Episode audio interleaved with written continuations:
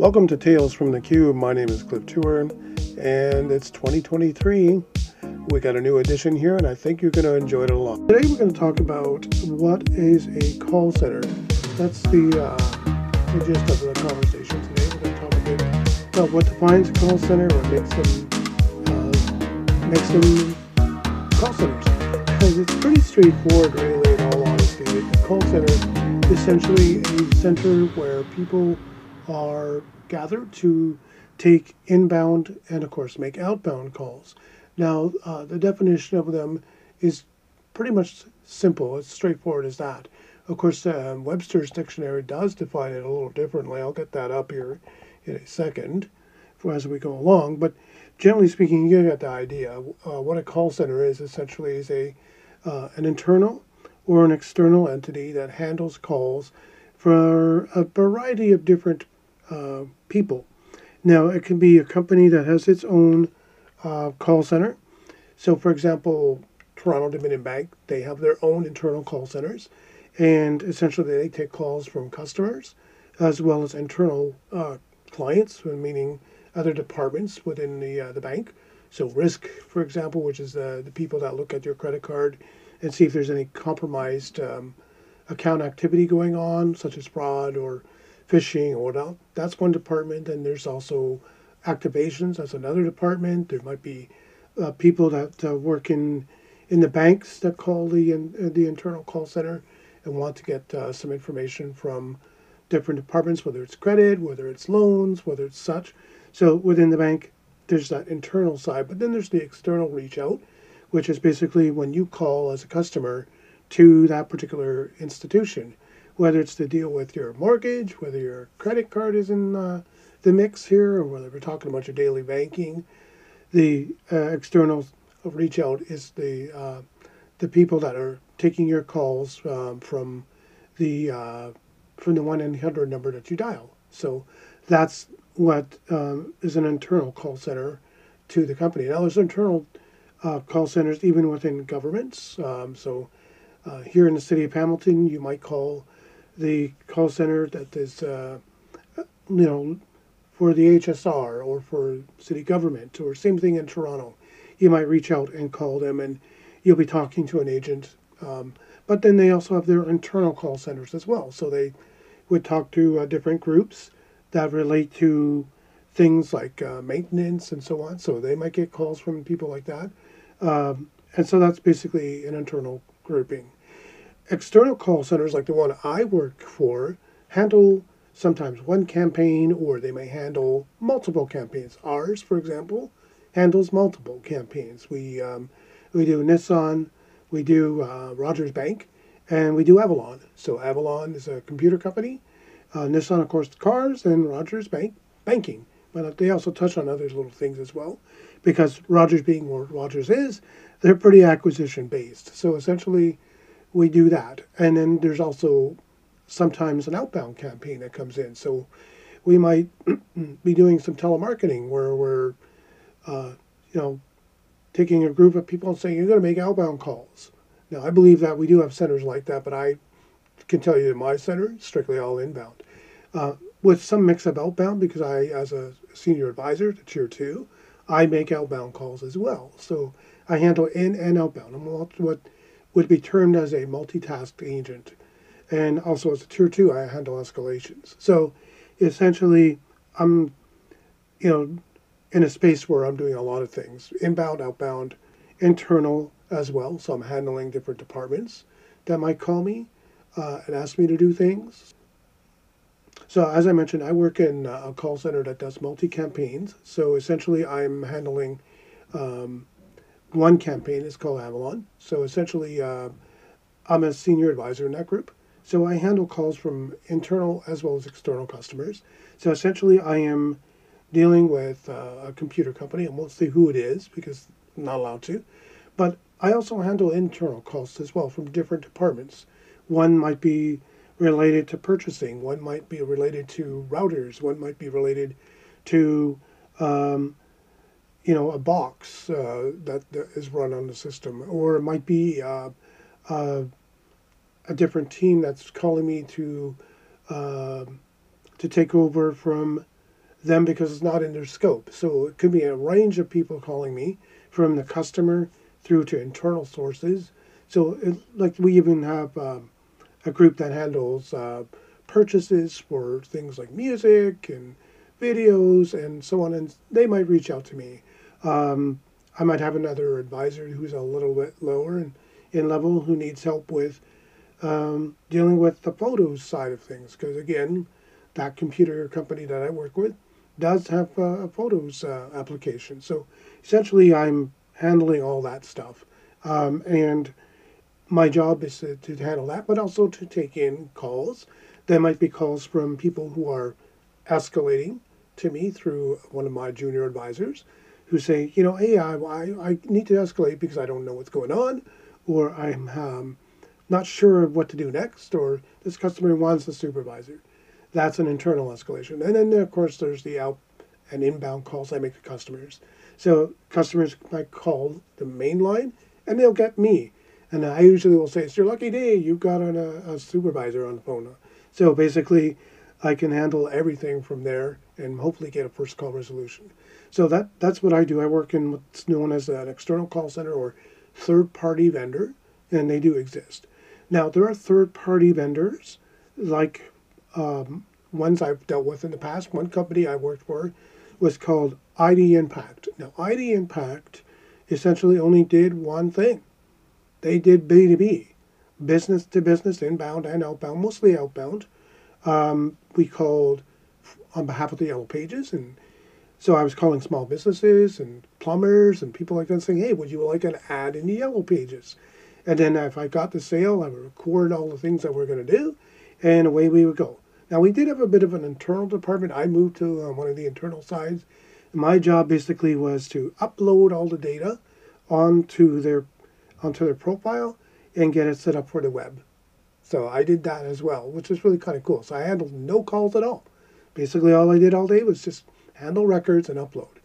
I've done the same thing in Indigo Books and Music.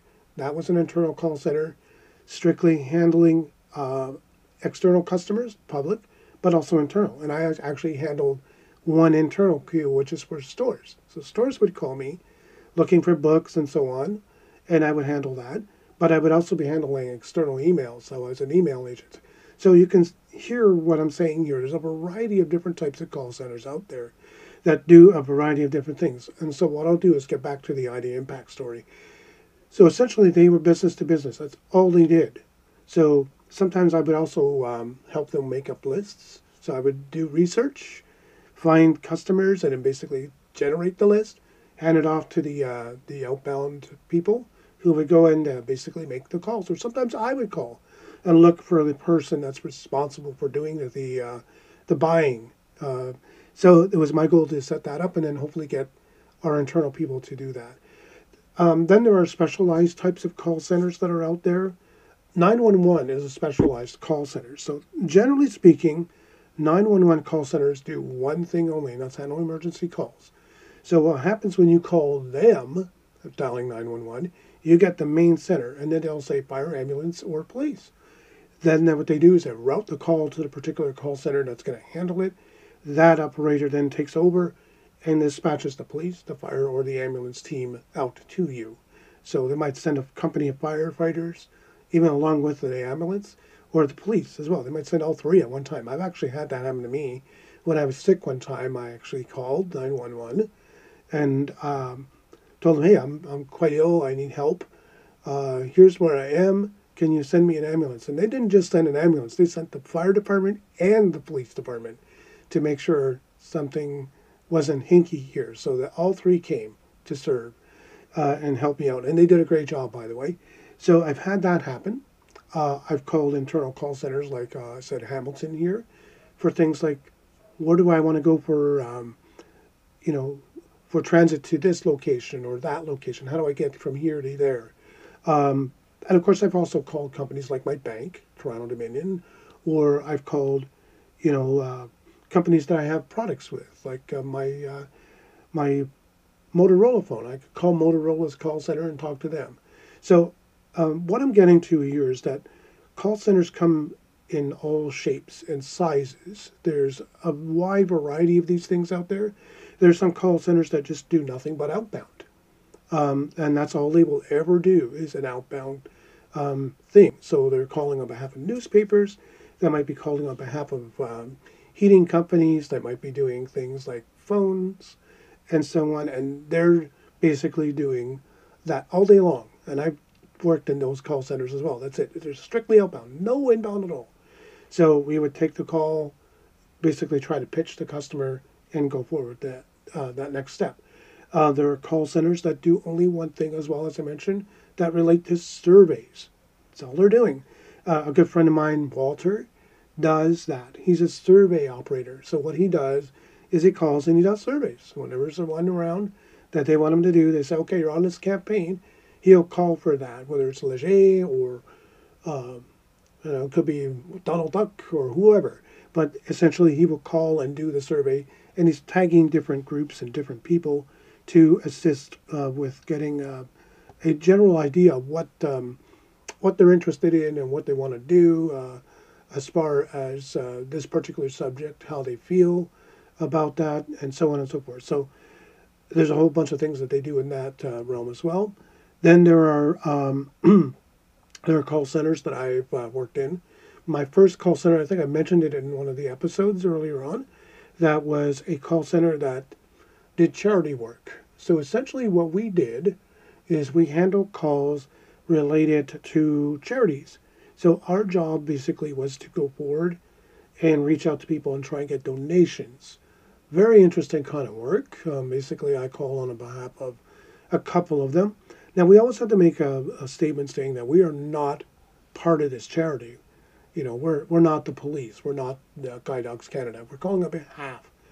Would you be interested in a donation to help that organization out? Could you spare a couple of bucks to do that for us, please, today? Thank you very much. Yes or no?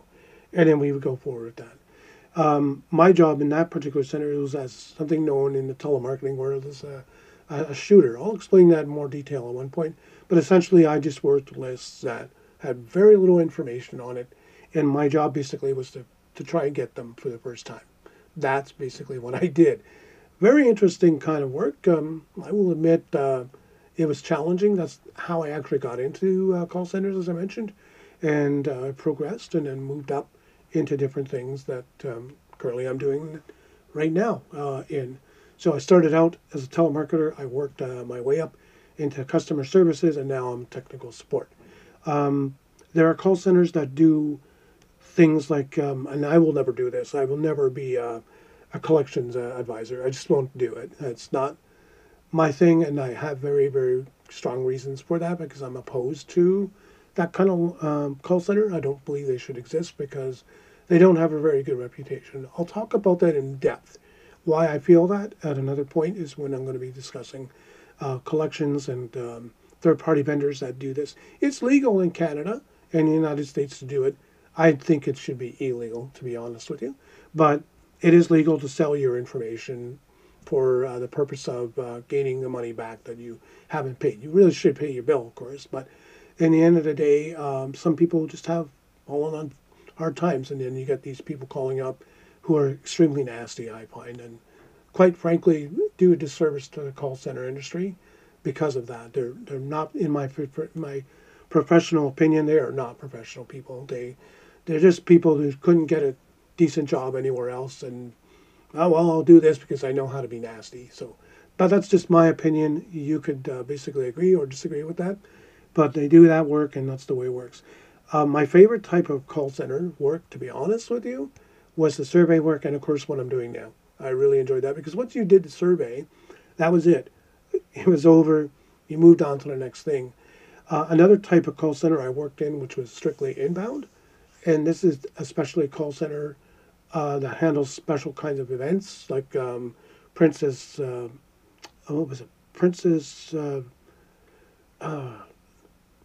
forget what it was, like hospital charities where they're doing lotteries. Heart and Stroke Foundation, we'll go with that one. Heart and Stroke Foundation sometimes will put together a lottery, and they'll need advisors to basically handle calls for that. Those are fun because it's really, really straightforward. You're just taking the call, banging them out. Here's your ticket. Here's your your receipt for the purchase. Thank you very much. Bye bye. in and out. It's very, very quick. We would handle hundreds of calls a day. So, and once the campaign is done, that's it. You are finished. You don't have to do anything else. You wait for the next campaign to come up. Of course, you could be temporarily laid off because of that, but that's the way it works. So essentially what I'm getting to in this particular episode is that there are a variety of call centers that are out there. There are internal call centers. There are call centers that handle the public calls but also do internal. There are call centers that handle strictly one thing, either business or consumer type transactions.